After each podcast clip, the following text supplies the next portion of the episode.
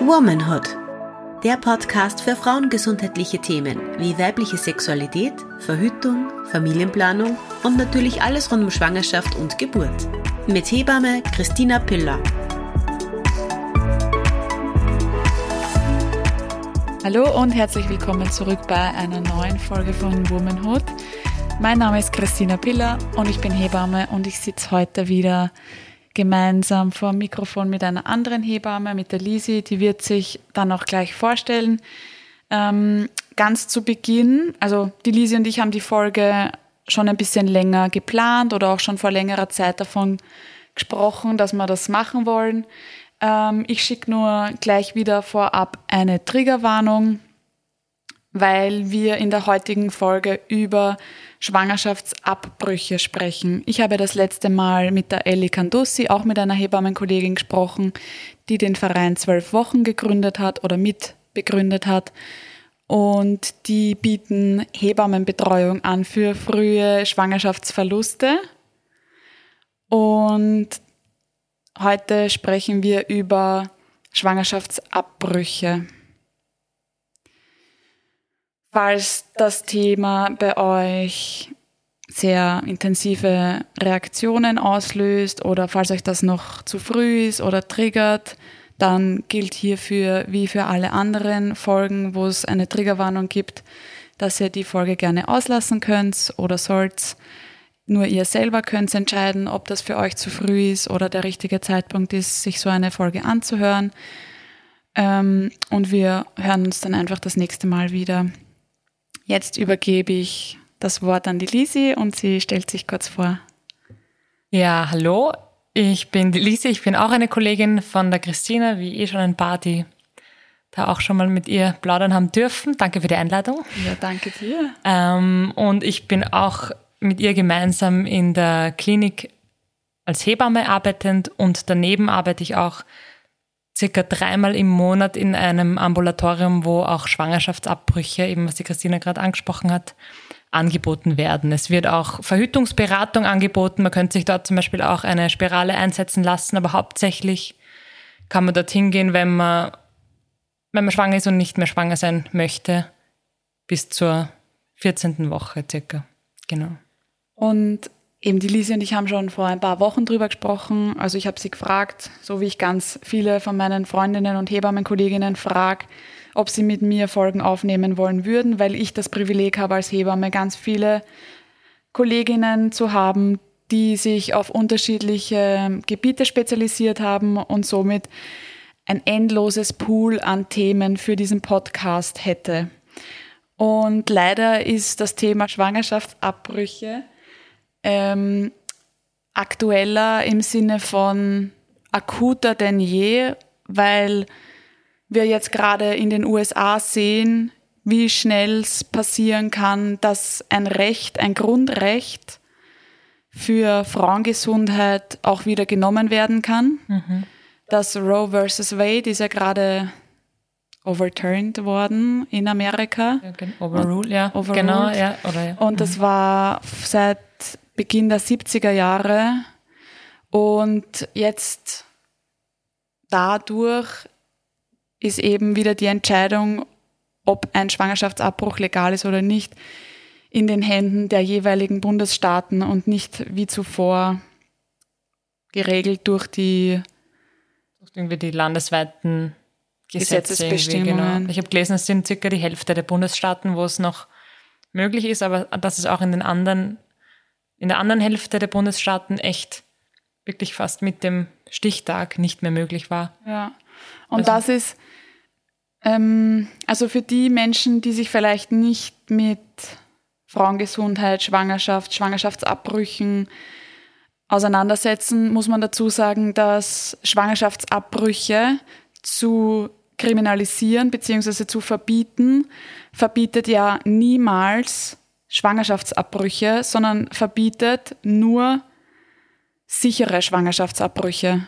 Das heißt, durch, die, durch das Verbieten derer wird es für Frauen nur noch mal gefährlicher. Das heißt, das ist auch in der Geschichte ähm, klar zum Nachlesen. Also ich habe ja. so auch, das waren zwar nur Romane, aber Bücher gelesen ähm, mit medizinische Romane, wo halt die Engelmacherinnen, also wo es zum Teil, weiß ich nicht, das ist jetzt nicht so ähm, studienbasiert, aber mit Stricknadeln oder mit irgendwelchen Tinkturen oder wirklich, wo viele Frauen gestorben sind danach, weil es halt einfach an einer Sepsis. Genau, weil es einfach das die einzige Möglichkeit war und natürlich komplett unsicher. Und ich, ich hoffe oder denke, keine Ahnung, wie das jetzt wird, wenn das nicht mehr zugänglich ist für die Frauen. Also. Und selbst in Österreich, wo wir ja das Privileg haben, Schwangerschaftsabbrüche durchführen zu lassen, ist es ja eigentlich nicht legal, sondern es ist straffrei. straffrei. Genau. Und auch wenn man weiß oder auch wenn wir wissen, dass wir extrem privilegiert sind in dem Land, haben das vielleicht viele Frauen in Amerika auch lange Zeit glaubt und so schnell kann es gehen, dass einem dieses Recht genommen wird. Mhm. Das heißt, es ist extrem schockierend. Und eigentlich, was ich damit sagen wollte, ist, dass die Folge leider sehr aktuell ist. Stimmt. Aber jetzt gleich mal in medias res und ich starte gleich mal mit der ersten Frage an die Lisi. Und zwar, wie erlebst du die Frauen, die Abbrüche durchführen lassen? Also man muss dazu sagen, die Lisi hat auch gerade das Propedeutikum abgeschlossen. Gratulation nochmal. Danke. Und ist eine sehr, würde ich sagen, reflektierte Person und wählt ihre Worte sehr vorsichtig, wissentlich und bewusst. Danke, ich versuche es zumindest. Und deswegen ist sie, glaube ich, auch eine sehr gute Ansprechpartnerin für mich, weil sie sich auch immer sehr bemüht und das ist natürlich unser aller Anliegen bei solchen schwierigen Themen und tabuisierten Themen, dass wir alles hier komplett wertfrei, anonymisiert verwenden, behandeln und besprechen wollen. Und ja. Genau, und respektvoll, genau. Genau, danke. Ähm, wie ich die Frauen erlebe, hm, also es ist sehr unterschiedlich natürlich. Also ich könnte jetzt nicht sagen, ja, alle Frauen, die da reinkommen in, diese kleine Klinik, in das Ambulatorium, ähm, haben die gleichen Emotionen, eh klar. Aber was mir noch wichtig wäre zu sagen, weil das ist oft auch so ein Vorurteil, es ist auch altersmäßig, das, das ist mir noch eingefallen, ähm, von bis, weil oft ist so, dass Vorurteile sind vielleicht junge Frauen, die nicht unter Anführungszeichen aufpasst haben oder so. Ist überhaupt nicht so. Also es ist wirklich eine Altersspanne von Jugendlichen bis über 40-jährigen Frauen, die, die da kommen. Ähm, und es ist schon so, dass man merkt, dass keine der Frauen gern da ist. Ähm, ich, spreche das auch manchmal an, dass natürlich niemand sich, also wenn, wenn eine Frau unsicher ist oder so, dann spreche ich auch einfach manchmal an, dass es eh klar ist, dass sie sich nicht vorgestellt haben, dass sie jemals da durch diese Tür da zu mir reingehen, aber jetzt sind sie halt da. Ähm, das heißt, es ist jetzt niemand glücklich da zu sein und dann würde ich schon, gibt es schon natürlich Unterschiede von Frauen, die wirklich traurig sind, die ähm, manche, die auch wirklich nicht reden wollen, nur ganz traurig ausschauen oder weinen und manche ähm, die neutral sind und darüber reden. Und es ist halt jetzt so. Und manche, die wirklich auch von meinem Gefühl her fast ein bisschen schon vorerleichtert sind, sozusagen, weil sie mhm. sich freuen oder weil sie erleichtert sind, dass es jetzt bald dann so, sozusagen geschafft ist, der mhm. Weg. Also den, den sie ja. sich eh nicht ausgesucht haben, dass sie da überhaupt entgehen müssen. Aber in so einer Situation müssen da leider die Frauen durch, ähm, wie in vielen. Und ähm, Genau, das heißt, Unsicherheit, Angst und Traurigkeit auf jeden Fall, aber auch nicht nur, eben auch oft eine große Erleichterung. Eine Erleichterung, genau. Und genau, das haben wir, wir vorher auch besprochen, ähm, das Erleben, wie ich die Frauen erlebe, ist oft recht unterschiedlich vor und nach dieser Narkose. Es ist nämlich so, das habe hab ich noch nicht, also wollte ich eh noch erklären, mache ich jetzt kurz, dass ich bei den Frauen, also dass ich die Frauen sehe, die einen chirurgischen Abbruch kriegen. Es gäbe auch die Möglichkeit dort, wo ich arbeite, mit Medikamenten den Abbruch äh, durchzuführen. Die Frauen sehe ich nicht. Den chirurgischen Abbruch, das ist so, dass ähm, die Frauen eine Kurznarkose kriegen und dann wird mit einer Saugküretage, so nennt man das, die Schwangerschaft, also das Gewebe abgesaugt. Ich bin auch nicht bei dem Eingriff dabei, sondern ich bin davor bei den Frauen, begleite die Frauen in den Vorbereitungsraum und dann nehmen sie nachher wieder in Empfang danach. Und genau, und ich finde interessant oft den, also ich nehme die Frauen oft ganz anders wahr nach dem Eingriff, weil aber auch sie so benebelt sind von der Narkose. Das ist eh, also das ist manchmal auch ein bisschen lustig. Also die Frauen finden, manche Frauen sind auch dann lustig drauf, es ist wie, wie ein bisschen betrunken.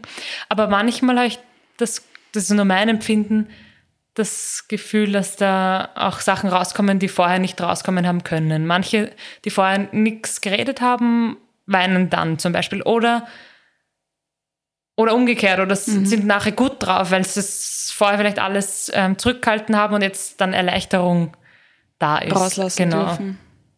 Es ist so meine Wahrnehmung, ich weiß, ich weiß ehrlich gesagt nicht, wie viel man in diese Narkose rein interpretieren kann, ob das dann das, die wahren Gefühle sind oder ob das durch das Medikament. Es reagiert ja jeder ganz anders genau. auf diese Kurznarkose und vor allem dann auch noch in so einer Situation. Genau. Also ich würde nicht sagen, dass der Großteil danach traurig ist, sondern eigentlich entweder Hälfte, Hälfte oder sogar mehr im Moment danach dann erleichtert sind mhm. sogar. Also die dann mich fragen, ist vorbei oder ist es, ist es schon fertig? Und also auch erleichtert jetzt nicht, einfach erleichtert, dass sie es geschafft haben, auch da ja. durchzugehen. Also wie es ihnen dann in den weiteren Tagen und so geht, ist, weiß ich natürlich nicht. Ich bin nur da kurz danach dann da. Also du siehst die Frauen nach dem Eingriff und vor dem Eingriff. Genau. Ich bitte die Frauen in diesen Vorbereitungsraum, das sind ein paar Betten, das sind normale Betten, keine Krankenhausbetten. Da müssen, da bitte ich sie, dass sie sich umziehen. Das heißt, sie müssen sich unten freimachen und dann haben sie meistens, oder ich gebe ihnen ein, ein langes T-Shirt an, das halt nicht um um laufen. Sie müssen sich aber dann eh nur ins Bett setzen oder legen und warten, bis sie dran sind. Dann werden sie aufgerufen in den Raum, wo der Eingriff passiert. Das ist ein, ein Raum, wo so ein gynäkologischer Stuhl, so ein Sessel drinnen ist und ein Anästhesist oder eine Anästhesistin, ein Gynäkologe oder eine Gynäkologin und eine, eine Kollegin von der Pflege. Mhm. Genau, da, da begleite ich sie dann rein oder schicke sie rein oder das holt sie wer ab. Und dann bin ich wieder da, wenn sie da wieder rauskommt. Und dann ist es auch so, dass ich die Frauen auch mit der Hand ein bisschen so stützt zum Bett, weil man schon ein bisschen schwindlig, wackelig ist. Mhm. Und dann sind sie maximal eine halbe Stunde noch bei mir danach. Also es kommt einfach wirklich darauf an, wie jede Frau die Narkose vertragen hat, wie schnell mal wieder der Kreislauf wieder geht.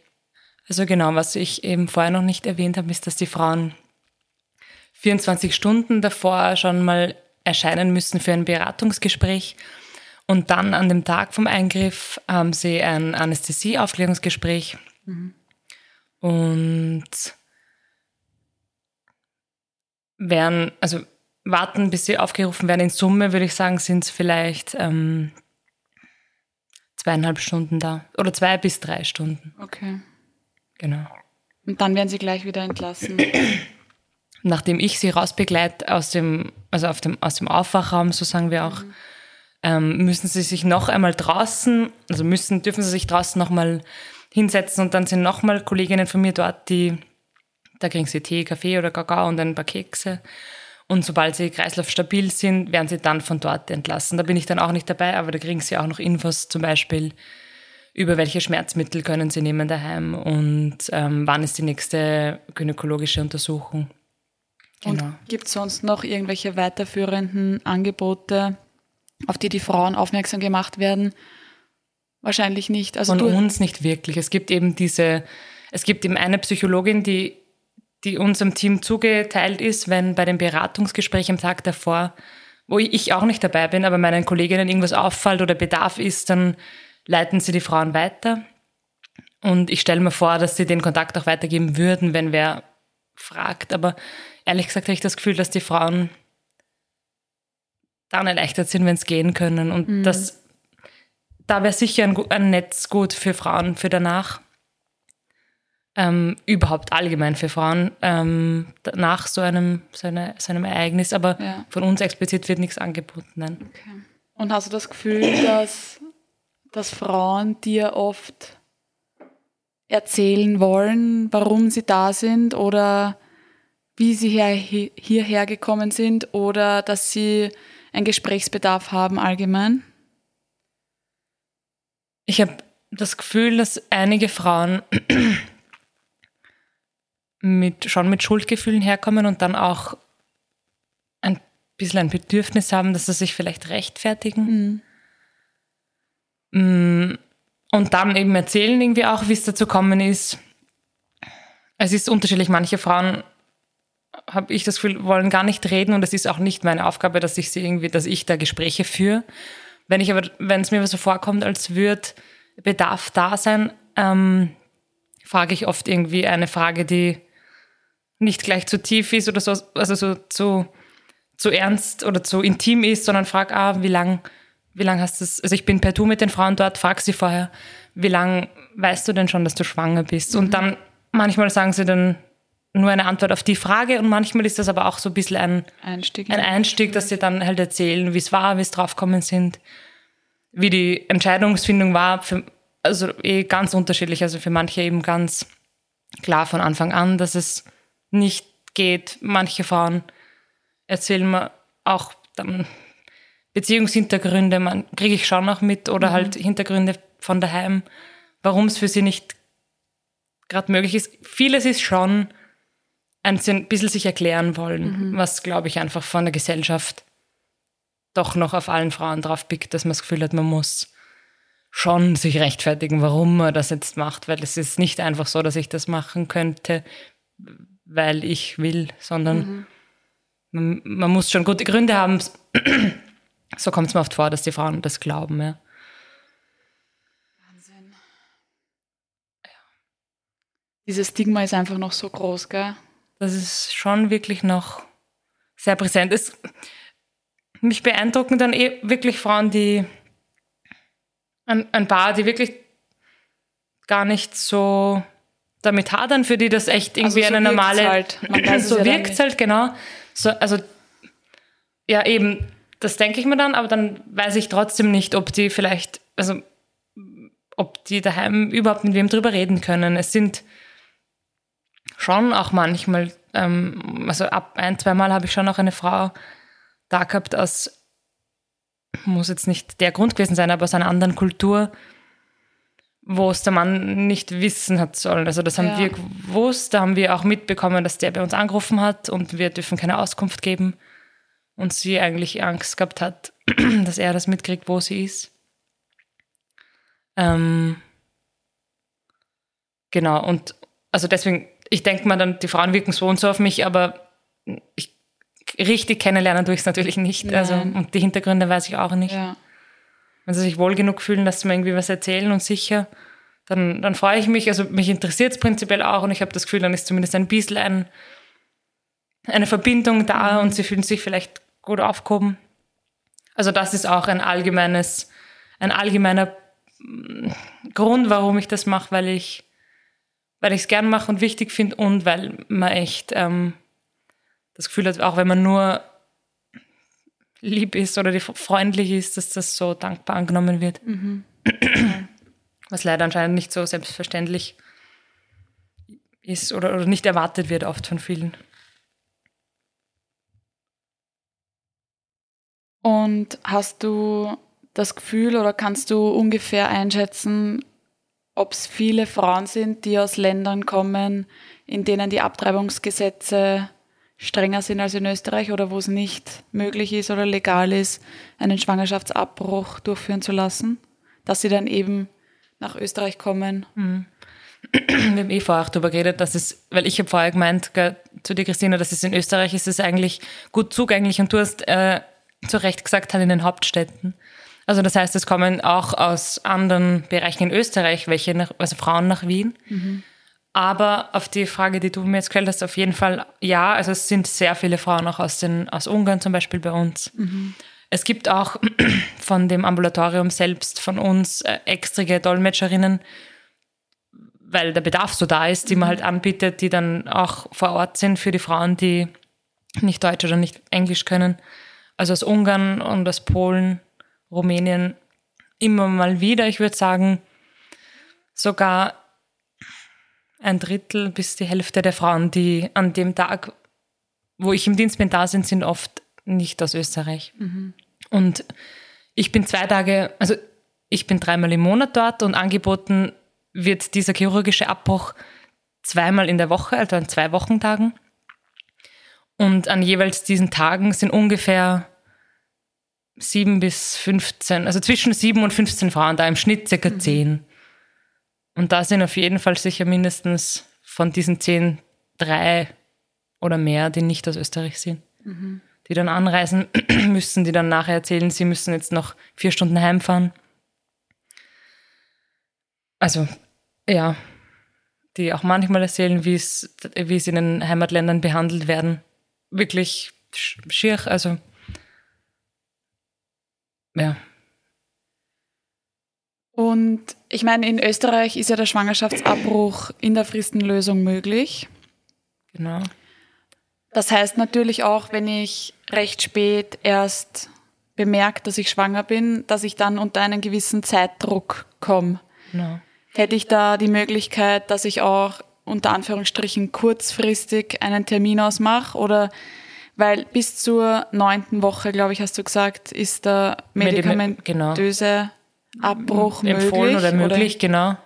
Und dann, oder circa von sieben bis 14. Woche ist dann der chirurgische oft das Mittel der Wahl.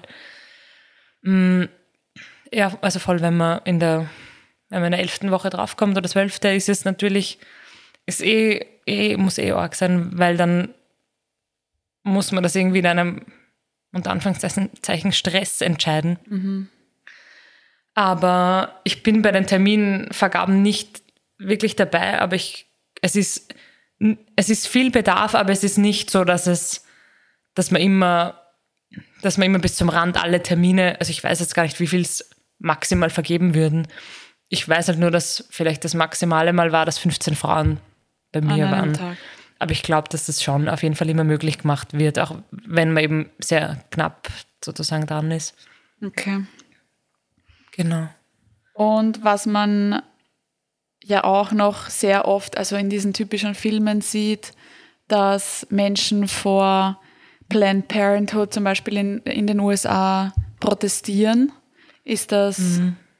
bei uns auch so oder? Ist also ich, es gibt ja verschiedene, also verschiedene Ab Reibungskliniken oder Ambulatorien für Schwangerschaftsabbrüche. Ich weiß nicht, wie es bei allen anderen ist. Bei dem, wo ich arbeite, steht meistens jemand vor dem Ambulatorium, ja. Und das sind meistens Männer. Eigentlich sind es, also ich, man kennt es jetzt schon. Ich glaube, es sind zwei verschiedene, die stehen davor mit entweder einem Plakat oder Rosengrenzen sie sind sehr friedlich. Ich habe mal gehört, dass das auch, dass sie auch früher Frauen angesprochen haben, aber von unserer Chefetage dann das thematisiert worden ist und irgendwie unterbunden. Jetzt stehen sie nur da, aber auffallend ist, dass es eben nur Männer sind, die anscheinend den ganzen Tag Zeit haben, dass sie da sich hinstellen. Ja. Wahnsinn. Ich habe auch manchen Frauen schon, manche Frauen habe ich die ich als ambivalent empfunden habe, ein bisschen habe ich gewarnt davor.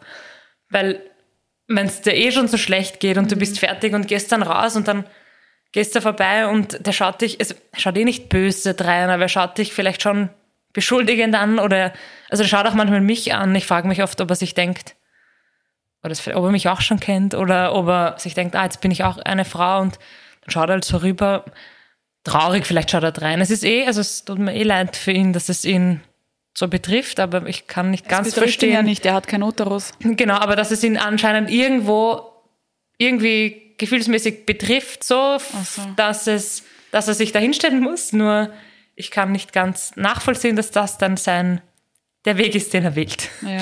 Dass er sich dann denkt, er stellt er sich dahin und die Frauen, denen es eh schon nicht gut geht, dann irgendwie da konfrontiert. Ja, ja, ist ein anderes großes Thema. Aber auf die Frage, ja, es gibt auch in Wien, zumindest dort, wo ich arbeite. Okay. Genau.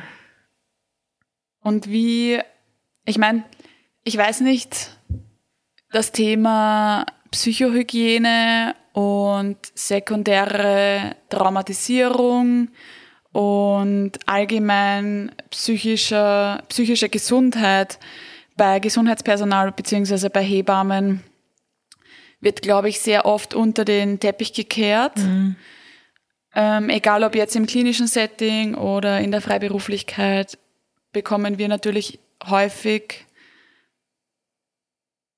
Dinge mit, die, die nicht schön sind oder die uns dann natürlich auch betreffen. Mhm. Wie gehst du damit um oder wie, was machst du für deine persönliche Psychohygiene?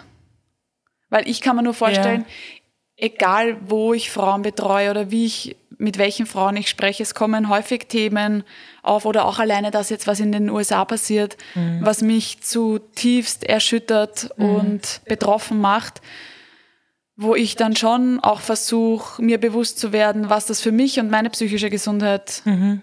als Auslöser oder als Trigger darstellt. Ich weiß, was du meinst. Ja, also mich hat das letztens wer bezogen auf die Hebammenarbeit in der mhm. Klinik gefragt. Ähm, das ist für mich, also ist die Arbeit an sich schon sehr unterschiedlich und ich würde meinen, dass die Arbeit in, ja, interessanterweise in dem Ambulatorium weniger belastend für mich ist als oft ein Dienst im Kreissaal. Ja. Ähm, grundsätzlich auf die Frage damals habe ich auch geantwortet, dass ich halt darüber rede. Also ich rede mit meinen Partnern, mit meinen Freundinnen drüber. Ähm, weil oft liegt es mir schon irgendwie oder liegt mir was am Herzen und ich möchte drüber sprechen, aber trotzdem ist das Arbeiten dort für mich sehr positiv, muss ich eigentlich sagen. Es ist nicht so belastend für mich, wie eben zum Beispiel manche Geburten vielleicht sein könnten. Es ist, es ist so, ich, wenn ich noch dazu dort bin, denke ich jetzt nicht so viel über die Hintergründe der Abtreibungspolitik nach, zum Beispiel, sondern ich, das sind Frauen, denen die Freunde, also ja. Da, ja, ja sag. ich wollte das einfach ja. so, ich habe genau gewusst, was du jetzt sagen ja. willst, weil es einfach, die Frau steht im Fokus. Genau. Und warum sie diese Entscheidung trifft, geht mich nichts genau. an.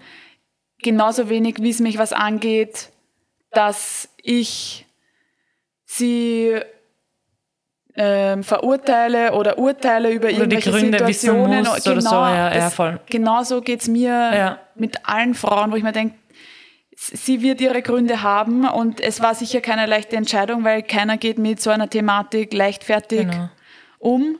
Und ich meine, du, wir haben das ja in Wirklichkeit eh auch mit den Spätabbrüchen ja, in der Klinik. Das heißt, eben. eigentlich, du hast ja so Frauen, die sich oder Paare, die sich für den Weg entscheiden, kennen wir ja von unserem anderen Job auch. Und da ist es eben genauso, wie du jetzt sagst. Für mich ist es in beiden Fällen gleich. In, der, in dem Ambulatorium nochmal irgendwie ein bisschen leichter, weil das nicht so ein großer Prozess ist, wie wenn ich im Kreissaal eine Frau betreue, die einen Spätabbruch, mhm. ähm, sich für einen Spätabbruch entschieden hat, sondern die Frauen gehen dann alleine wieder aus dem kleinen, aus der kleinen Klinik raus, aus dem Ambulatorium und wir verabschieden uns und die sind eben oft erleichtert und ich habe das also ja, es ist, das ist zwar ein bisschen traurig, aber es ist echt so, dass wenn ich, dass ich merke, wenn ich, wenn ich freundlich bin und, und das ist empathisch, erschreckend, oder? Weil das, du vorher gesagt ja, hast. Dass das so dank, dass, dass die Frauen so dankbar sind. Und das ist, ich meine, wenn man das ähm, sich andersherum anschaut, dann müsste man halt glauben, die Frauen erwarten das nicht, dass wer mit ihnen lieb umgeht in so einer Situation oder freundlich ist.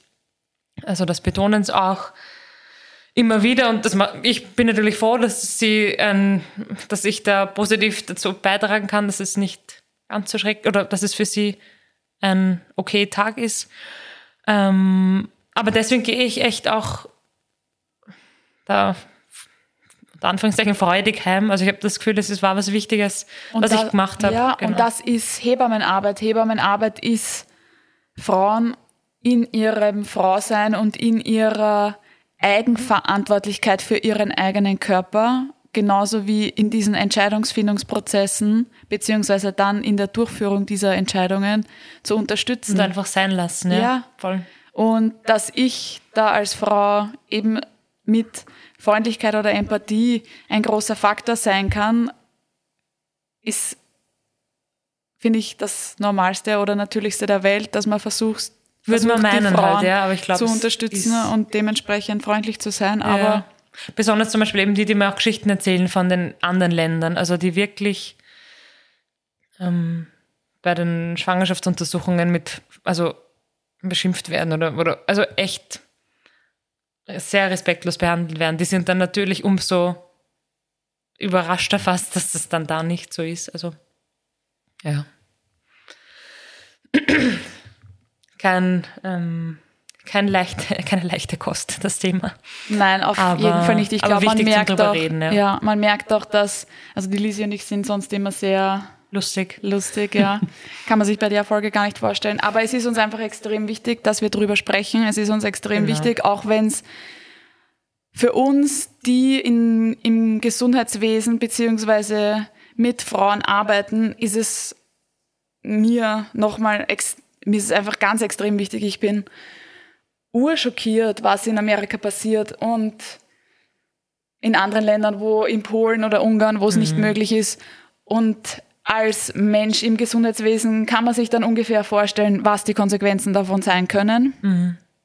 Und das Ding ist halt auch, wir haben es eh schon vorher gesagt, dass wenn eine Frau aus einem anderen Land nach Österreich kommt für einen Schwangerschaftsabbruch, dann setzt das ein gewisses Privileg voraus. Genauso wie jetzt in Amerika, wenn es dann heißt, ja, sie können eh in einen anderen Genau. Bundesstaat fahren. Ja, aber die Kosten haben wir, glaube ich, noch gar nicht Haben wir noch angesprochen gar nicht geredet, genau. dass die Kosten schon einmal hoch sind, plus, also das Geld, mit dem rechne ich ja nicht. Ja, mit dem jetzt zum Beispiel, du meinst Das jetzt in Amerika, ja wenn du jetzt Bundesstaat wechseln müsstest, Ja, oder, oder? auch hier in Europa, wenn ich aus Ungarn oder aus Ja, Polen das- ja, komme, noch muss, dazu aus die Ungarn, ja. Anreise Ja. kostet was? Die Kosten für den Schwangerschaftsabbruch sind meistens, hoch, eine ja. Mhm. Übernachtung, weil ich muss den Tag davor schon anreisen Genau. und muss dieses Beratungsgespräch machen.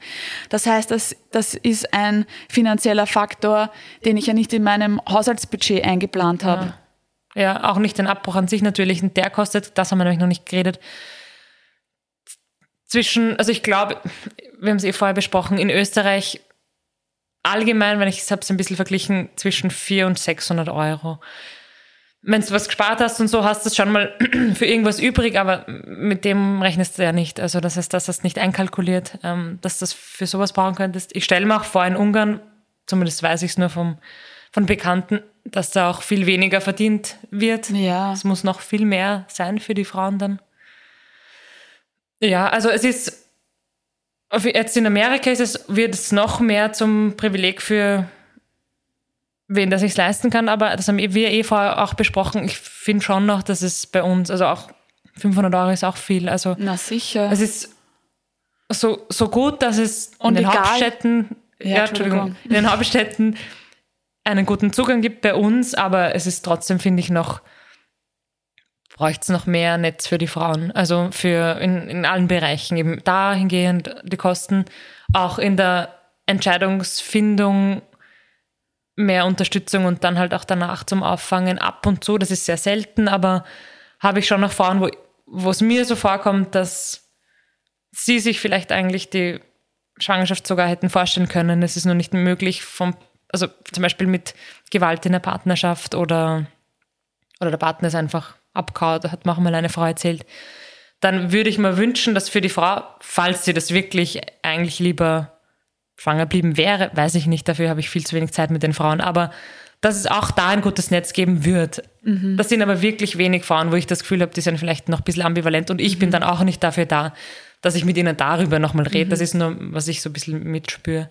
Ja. Ähm, aber eben allgemein für die Frauen, die sich dafür entscheiden, für die Frauen, die sie es nicht wissen, für die Frauen, die sich entschieden haben und danach, also für alle Frauen in unserer Gesellschaft, Ja. ist oft das Auffangnetz so gering und die medizinische Betreuung, also man weiß es ja einfach von den ganzen medizinischen Behandlungen sind so, also vielleicht sage ich da, hoffentlich sage ich jetzt nichts Falsches, aber voll viel, auch Dosierungen, Medikamentendosierungen und so sind ja immer mit ähm, auf Männerkörper berechnet zum Beispiel. Gender Medicine, das ist eh. Genau, und das ist einfach, Bekannt. Frauen gehen oft unter und bei solchen Dingen, da muss halt die Frau durch, da kann, auch wenn der Mann, es sind viele Partner, also immer wieder Partner dabei, das ist, also den, ich will jetzt den Männern nicht nachstellen, dass sie da jetzt eine schlechte Rolle haben, sie können auch nichts dafür, dass sie, sie da jetzt nicht den Abbruch an sich durchführen lassen können. Nein, Sie können es nicht. Geht, es geht einfach die prinzipiell darum, ja. genau, genau, dass sehr viele Themen, die Frauengesundheit oder Frauenkörper betreffen, tabuisiert sind, egal ob wir jetzt von Menstruation sprechen, egal ob wir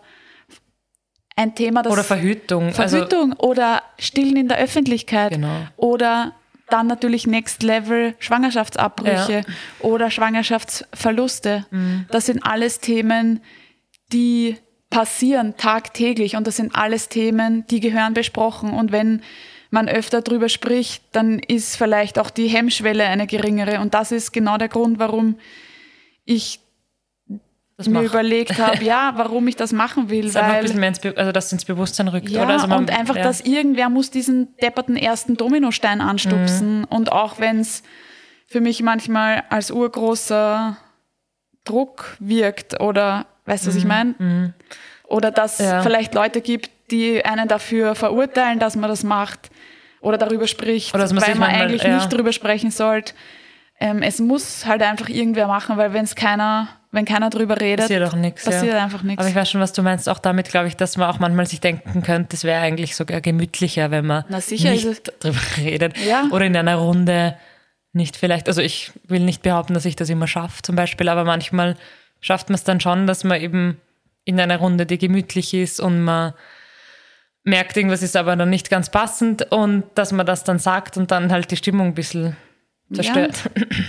Ich ja, glaube, so ist halt auf voll viele Themen frauengesundheitsbezogen so, dass man. Ja, oder auch was Feminismus ja, und Emanzipation ja, genau. angeht. Ich glaube, ich bin uroft in der Runde diejenige, die diese Feminismuskeule irgendwann auspacken muss, weil irgendein depperter frauenfeindlicher Witz gemacht wird, weißt du, wo ich ja. halt dann, wo ich mir dann denke, hey, wenn du jetzt einfach nicht, mal schaffst, hm, dass du den Mund haltest, dann aber ich schaffe es halt einfach nicht. Und ich glaube, dass es auch uranstrengend ist für viele, aber ich glaube, es hat dann schon irgendwie auch kann ich nicht ähm, unterdrücken. einen Wert, dass man das dann schafft. Weil eben, wie du gesagt hast, wenn man es wenn man es nie anspricht oder nicht anspricht, wird sich nie was verändern. Also dann kann man drüber lästern und sich aufregen und das bringt niemandem was, das kostet einem nur selber Energie. Genau, also sind ein bisschen abgeschweift. Aber es gibt natürlich genügend Themen zur Frauengesundheit. Guter Podcast. Hey Lisi, danke, dass du die Zeit genommen hast. Es hat heute, glaube ich, 36 Grad. Mhm, wir, wir sitzen im abgedunkelten, abgedunkelten Raum und wir schwitzen. Es ist ein, ein hartes Thema, es ist ein wichtiges Thema. Ähm, wir werden nicht müde darüber zu sprechen. Wir hoffen, wir können ein bisschen diese Hemmschwelle, diese Themen anzusprechen, nehmen oder ein bisschen niedriger machen. Und ich sage danke an ich dich. Danke. Und danke fürs Zuhören. Die nächste Podcast-Folge kommt am nächsten Montag online, überall da, wo es Podcasts gibt, auf Spotify, auf Apple Podcasts und als RSS-Feed. Und ich hoffe bzw. glaube, dass die nächste Folge nicht so tragend, ja, nicht so org zehrend wird. Danke, tschüss. Tschüss.